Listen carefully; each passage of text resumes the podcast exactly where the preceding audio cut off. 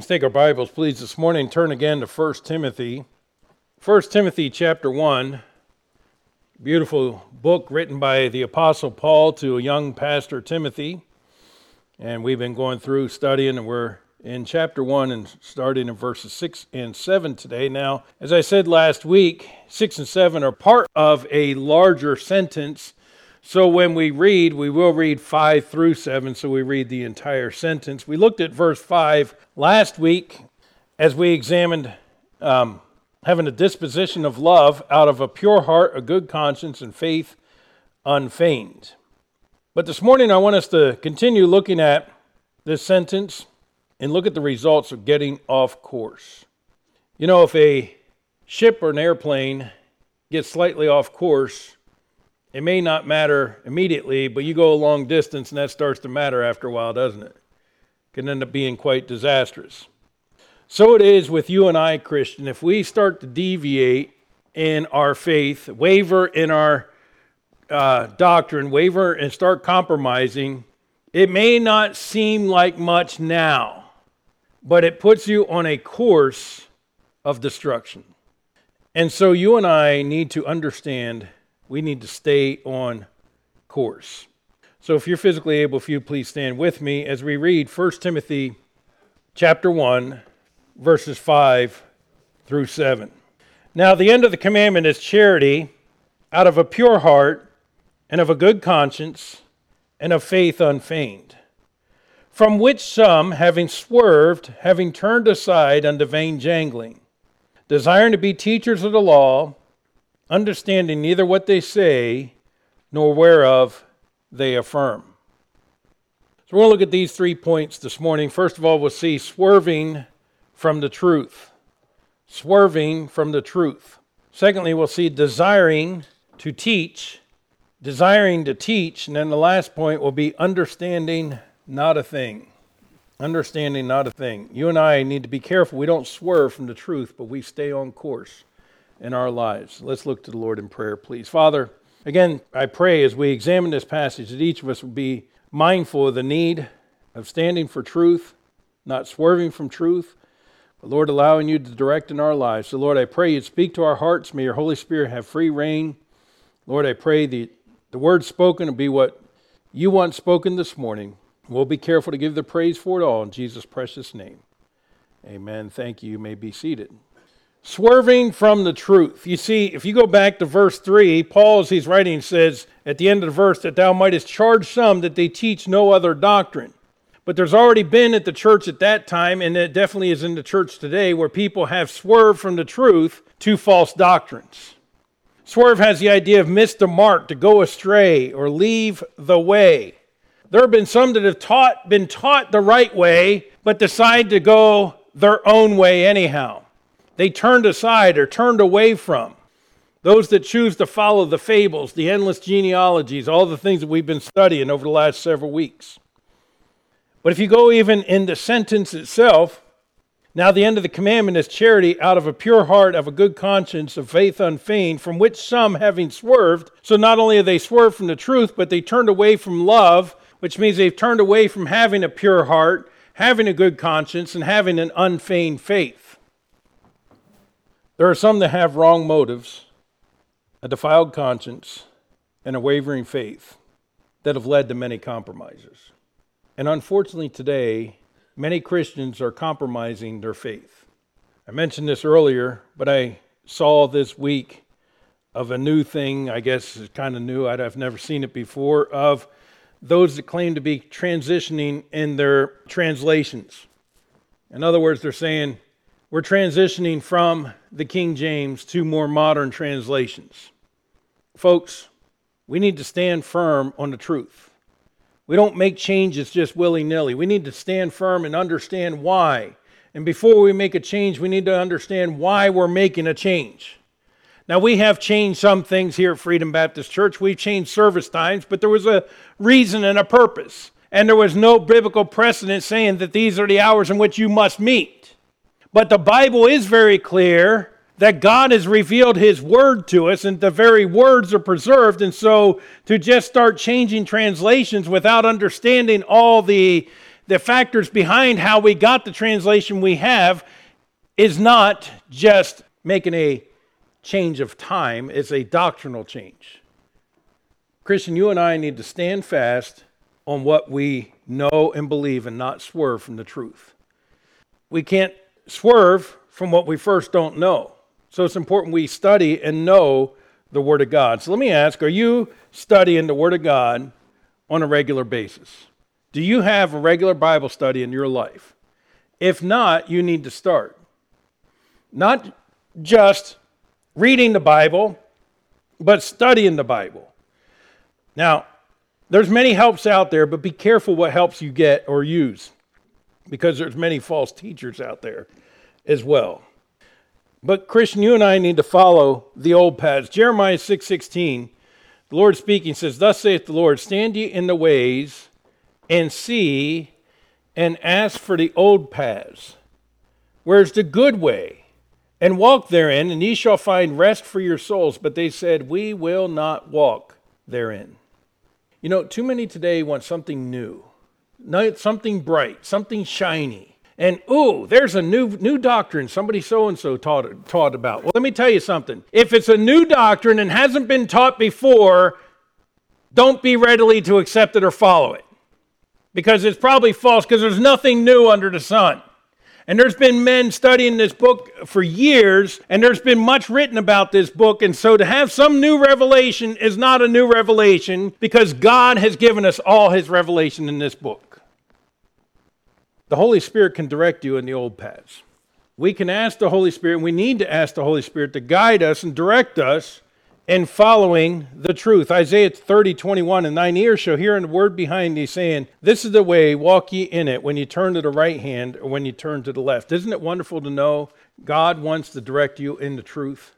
And he will guide you, and he has a path for you to follow. And when you start to deviate, if we're listening to Holy Spirit, he'll say, This is the way. This is the way. He brings you back to where you belong so you, that you don't get off course. But he says now in the rest of the verse, from which some, having swerved, they missed the mark, they've gone astray, they've turned aside unto vain jangling.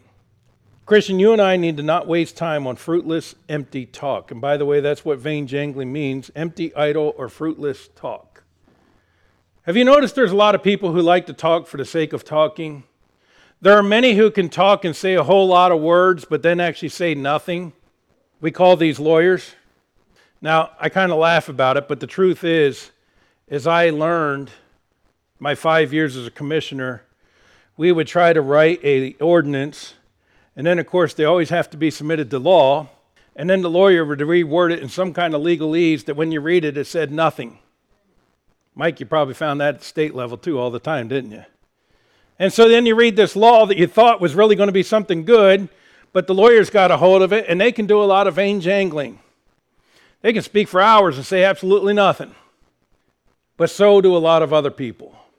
Idle talk. I want you to think about the words we say, the words we use. Matthew 26, or I'm sorry, Matthew 12, 36 says, But I say unto you that every idle word that men shall speak, they shall give account thereof in the day of judgment. Have you ever thought of that? every idle word. You and I are going to give account of our words. Some feel that they just have to say something. What is it Abraham Lincoln said? It's better to remain silent and be thought a fool than to open your mouth and remove all doubt. Well, there's plenty who open their mouth and remove all doubt. They have to say something. Sometimes the best thing to say is absolutely nothing. I had a coworker years ago who committed suicide. He was a young man, and his parents got a hold of me and asked me if I would do his funeral. And I drove up to their house and sat with them. The funeral director came to make the arrangements. And of course, he's a businessman. He's trying to convince them, you know, they need an extra heavy duty lining in the, uh, in the casket because it would be more comfortable for him. But honestly, folks, I couldn't say it was Gary's time.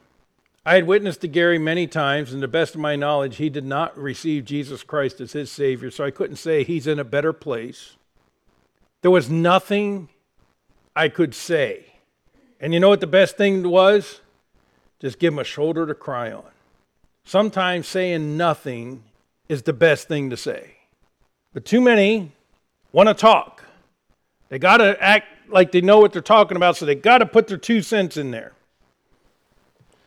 Paul wrote to the Thessalonians in Thess- uh, 1 Thessalonians 4 9 through 12. He says, But as touching brotherly love, you need not that I write unto you, for ye yourselves are taught of God to love one another, and indeed ye do it toward all the brethren which are in Macedonia. But we beseech you, brethren, that ye increase more and more, that you study to be quiet, and to do your own business, and to work with your own hands, as we commanded you, they may walk honestly toward them without, and that they may have lack of nothing.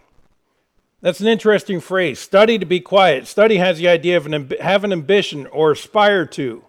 To be quiet has the idea of be still or to be quiet. How often do we got to speak? We got to be known. Sometimes the best thing is just be quiet, be still. Malachi 2:17 the word of God tells us, "Ye have wearied the Lord with your words, yet ye say, wherein have we wearied him?" When ye say, Everyone that doeth evil is good in the sight of the Lord, and he delighteth in them, or where is the God of judgment?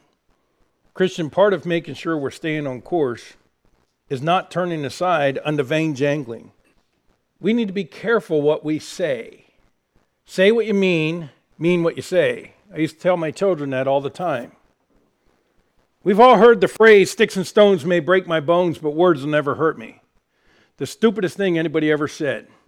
Because if I were to ask for a survey, how many of you in this room have been hurt by, hurt by words? I guarantee there are people in this room that have been cut deeper by words somebody has said than by any action anybody has ever taken against you. Words can hurt, words can help heal, words can give comfort, words can destroy, words can lead people to war. Words are very powerful. So, Christian, you and I need to learn to study to be quiet and speak up when it's necessary, but otherwise, when there's nothing to say, how about we learn to just keep our mouths shut? That probably would do us well, wouldn't it? So we've seen, as we're staying on course, number one, we need to not swerve from the truth. And we need to talk about desiring to teach. It's interesting in verse 7 desiring to be teachers of the law. You see, a call to teach or preach is a call to prepare. Now, the word desiring here is a word of wanting or wishing. And teacher of the law is exactly what that means. But teaching requires study. 2 Timothy chapter 2 verse 15 study to show thyself approved unto God a workman that needeth not to be ashamed rightly dividing the word of truth 1 Timothy 3 1 through 6 and this is a true saying if any man desire the office of a bishop he desireth a good work a bishop then must be blameless the husband of one wife vigilant sober of good behavior given to hospitality apt to teach not given to wine no striker not guilty of filthy lucre but patient not a brawler not covetous one that ruleth his own house well having his children in subjection with all gravity, for if a man not rule, know not how to rule his own house, how shall he take care of the church of God? Not a novice, lest being lifted up with pride, he fall into condemnation of the devil. So, a one who desires to be in the ministry, a pastor, a bishop, as it calls it in this passage, should have certain qualifications. One of them being apt to teach, but the other is also not being a novice or new in the faith. It should be somebody who's studied and understands the Word of God because you don't want to get somebody up here who talks about what they don't know, right? In other words, you and I should know of what we speak before we speak. Let me ask it this way When somebody comes to you for advice, will they be better off or worse if they listen and heed to your advice? Because if you're going to tell them phrases like I've even heard Christians say, follow your heart, or just do what you feel is best, or whatever you think, then how about you learn, maybe you're better, not giving advice? Because what we should be saying is, what does the God have to say about this? What does the Word of God teach about this? Because what God says matters, but your opinion doesn't, and neither does mine. And so whether it be your children, whether it be somebody else in the church, whatever it might be, It's okay to say, I don't know the answer. It's okay to seek help from somebody else. But sometimes we got to act like we know what we're talking about, so we make something up. Well, let me ask you a question. If I were to come to you and you just made something up and I didn't know you just made it up and I went and followed that, am I going to be better off or am I going to be worse for following your advice? Be careful in the advice you give. Makes you stop and think, doesn't it? I think it's no wonder James says, My brethren, be not many masters, knowing that we shall receive the greater condemnation. Masters there has the idea of teachers, teachers of not the law, but this case, teachers of the New Testament. Don't be many masters because they receive the greater condemnation. Now, not condemnation as in hell, but the greater accountability because you're accountable for what you say. We need to remain steadfast and faithful to the word of God. Titus 1 9, holding fast the faithful word which he hath been taught, that he may be able by sound doctrine both to exhort and to convince the gainsayers. You see, many times we give advice because it's what we heard somebody else say. We give advice because it's what my mama taught me, it's what my daddy taught me. Well, maybe there's some biblical principle to it. And if there is, then that may be good advice for the next person. But if it's something that somebody told you, but there's no validity to it, there's no truth to it, there's no principle of God's word to back it up, then stop repeating it. So, if you're going to be teaching, make sure that you've studied before you teach. Now, anybody I've helped at this church to prepare for teaching or preaching, which there have been several men who've stood here who have uh, I've asked to preach and or teach and have come to me and help try to help them study will tell you that by the time they're done studying, they'll have all these notes over here, and then they have to condense it down to what they're going to preach. And that's proper study, folks, because you should know more about the subject than you're able to get into 30, 45 minute message. Correct? You cannot ac- ac- uh, accurately teach what you have not first learned. 1 Timothy 6, 3 through 5 says, If any man teach otherwise, and consent not to wholesome words, even the words of our Lord Jesus Christ, and to the doctrine which is according to godliness, he is proud, knowing nothing, but doting about questions and strifes of words, whereof cometh envy, strife, railings, evil surmisings, perverse disputings of men of corrupt minds and destitute of the truth, supposing that gain is godliness. From such withdraw thyself. God says if one is deviating from the truth of God's word, they're proud, they don't know anything, so don't listen to them. You and I need to be careful, Christian, who we listen to and, and to what we're hearing. And yes, I challenge you, even as I preach the word of God here, to be a Berean and take and see if what I'm preaching is so. Study it. Know what you're hearing is really the truth. Just because somebody said something doesn't make it true, right? And by the way, everything you see on the internet doesn't mean it's necessarily true. Matter of fact, a lot of it's not. So if we're going to stay on course in our lives, if we're not going to deviate from sound doctrine, if we're not going to deviate from love, which comes from a pure heart, a good conscience, and unfeigned faith, then we need to ensure that if we are going to teach, we're going to teach and preach the Word of God the way God gave it, the way He intended it. You say, well, how do I do that? See, here's the problem as many are preparing to teach, and yes, I'm ta- referring to teaching, but you know, it could be again, if you're going to give advice to somebody, if you're counseling somebody, or whatever the case may be, you're trying to help your children through a certain thing. Well, how would you study that in the Word of God? Where would you start? Folks, this is why it's important we know and understand the principles of Bible study. Well, okay, so somebody has an issue that they're dealing with. Well, what does the Bible have to say about that issue? Well, you could find yourself a topical Bible and you could find every time that topic's mentioned and you could start looking up those scriptures. But then when you look up those scriptures, you're not looking for something that says what you want it to say. We're guilty of that sometimes too, aren't we? But you need to find out what it actually says. Well, how do you do that? Well, you define the words. You get a dictionary and you look up what do these words really mean. You hear me several times already, even this morning, saying this word means. Defining the words.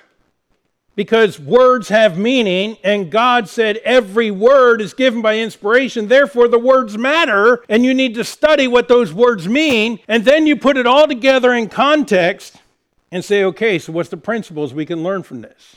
What are the eternal truths God is teaching in this passage? Folks, we, we sometimes either treat Bible study too flippantly or we act like it's too hard. God didn't make it hard, He made it that it is work, requires effort, but every one of us can be a student of the Word, can we not? And ought to be a student of the Word.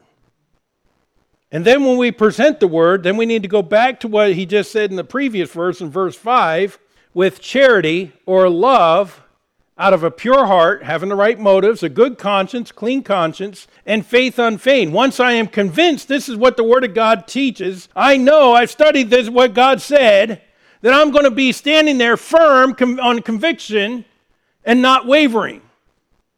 And so, going back to what I said earlier about all these young men that are all of a sudden transitioning into other versions, maybe they never were taught you need to have a conviction on why you use a certain version. You need to study it and find out why do you use this. Well, we need to help them, don't we? Before it's too late. Because let me tell you, I have heard numerous times here, not from any of you who are currently sitting here, but numerous times throughout the years. Well, you know, it should be a whole lot easier if you just use a different version. People could understand it. It'd be a whole lot easier. People could understand more the modern English. Why don't you just switch what you're using? I understand the pressure that maybe some of these young preachers feel. But we need to pray that they will stand firm and not compromise and not waver. And folks, we need to stand firm and not compromise and not waver.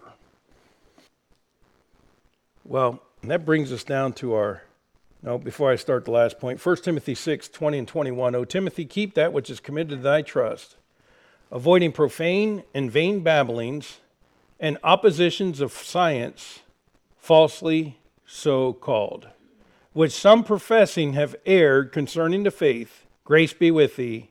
Amen. Profane and vain babblings. I think many of the doctrines, false doctrines we hear in churches today would fall under the category of profane and vain babblings. It's nonsense. The opposition of science falsely so called. I mentioned before when we were talking about the endless genealogies, how that, that has adopted into the church today through the Darwinism. And now there's many churches that still hold to a theistic evolution that somehow, somewhere, God didn't actually create the world in six literal days, but he used eons of time, massive amounts of time, thousands of years, millions of years, whatever, in order to create this world. And so, thereby saying that when God said He created in six literal days in Genesis chapter 1, they're saying that that is wrong, putting a question mark on the Word of God, and thereby knocking out the foundation and putting a question mark on the entire Word of God. Folks, it's adopted into churches today. Paul is telling young Timothy, avoid it. Don't give it time of day. Sometimes some questions people ask don't really deserve an answer. say, well, that sounds rude. Look, if they say, How does the eons of time fit in the Bible? It doesn't. Well, how can you say that? Because God said He created in six literal days. That's the answer. And if they want to argue the point further, there's nothing further to discuss because God said so. Period. And then we get called narrow minded, bigots, and, and closed minded, and everything else. Well, as one preacher said, I am narrow minded, about that narrow right there.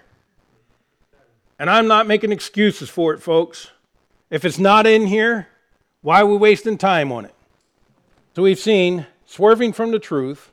We need to be careful not to waste time on vain jangling, empty talk, desiring to teach. There are those who want to teach, but they shouldn't be because of our last point desiring to be teachers of law, understanding neither what they say nor whereof they affirm. They want to be teachers of the law, but they don't understand what they're saying.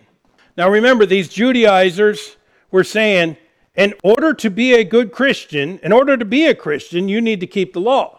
you need to be circumcised. You need to do whatever. They need to keep the law in order to be saved. Paul is saying they don't even understand the purpose of the law. What is the purpose of the law? Well, Paul told us in the book of Galatians that the law was given to be a schoolmaster to bring us unto Jesus Christ. Galatians 3 24 and 25. Wherefore the law was our schoolmaster to bring us unto Christ, that we, we might be justified by faith. And after that faith has come, we are no longer under a schoolmaster. So, a true understanding and teaching of the law is going to point us to Christ, as all Scripture points to Christ. You can study anything in Scripture and you should be able to point to Christ, right? You can study the tabernacle and every piece of furniture in that tabernacle points to Jesus Christ.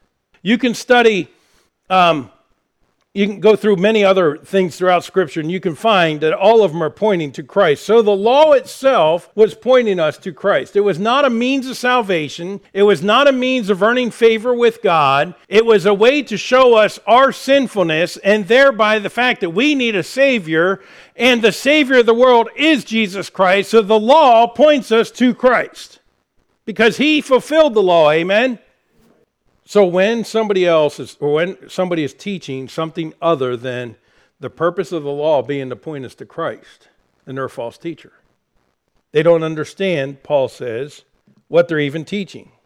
The word understand has the idea of discern or to think over. But the Bible tells us the natural man does not know the things of the Spirit of God. They're spiritually discerned. You and I need to have spiritual discernment to understand the Word of God. Now, I constantly need discernment. James 1 5, I'm glad is in the Bible, says, If any of you lack wisdom, let him ask of God that giveth all men liberally and upbraideth not, and it shall be given him. If you had a major surgery you're going to go for, and the, and the doctor said, well, he wouldn't be a doctor. If a person said, Well, you know, I've never studied anatomy, I've never studied any a physiology, but I saw this on YouTube, and I think I can do this. You'd be like, oh, okay, right? No, you'd probably be like, yeah, get lost, buddy. Oh, I think I can just cut you wide open and root around in there and figure it out, and I'll, I'll, I'll don't worry, I'll take care of everything. You'd be like, that's not happening. Okay, so in the same way, you wouldn't turn to that individual for surgery. Then why do we turn to somebody who has not studied the Word of God and look to them as a teacher? You say, where does that happen? Look at universities all across this nation today. People in religious programs who maybe have all these nice little letters after their name, but they don't know the God of whom they speak, trying to teach others about the Bible. That happens in many secular universities in their religious studies program, that somebody's up there questioning God the whole time. Well, why would you hire such a clown to teach something he doesn't even know? Hence the reason why, but Christian, okay, while I'm talking a lot about pastors and teachers, should each of us not be applying this to our own lives? Because, in a way, are not every one of us a teacher of the word? Whether it be your own children, whether it be in a Sunday school class, whether it be those your friends that come to advice for, for advice for you, or every time, and this is something every one of us is commanded to do, every time we share the gospel of Jesus Christ, we are teaching and preaching. So, therefore, um, this applies then to everyone sitting in this room.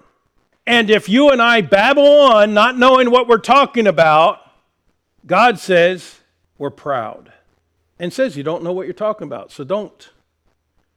Now, that doesn't give us an excuse not to share the gospel. Okay, well, I don't know what to say, so I won't. Pastor just said so. No, that's not what I said.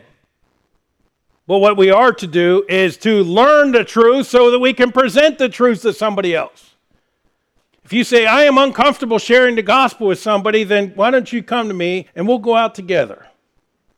And by the way, I'm going to let you in on a little secret. I'm not sure it ever actually becomes really comfortable. And if it does, I haven't reached it yet. But you know what? The fact that these, these souls are lost souls for whom Jesus Christ died should motivate us to overcome our fear of speaking. Look at the end of the verse. In verse 7 desiring to be teachers of the law, understanding neither what they say nor whereof they affirm. Just because one asserts that what they're saying is true does not make it true.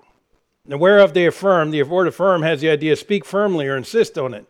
People can insist on all kinds of things. I've heard people insist, oh, this is right, but it's not. Well, this is the only way we can do this. Well, have you considered this way? No. Just because somebody affirms it doesn't make it true.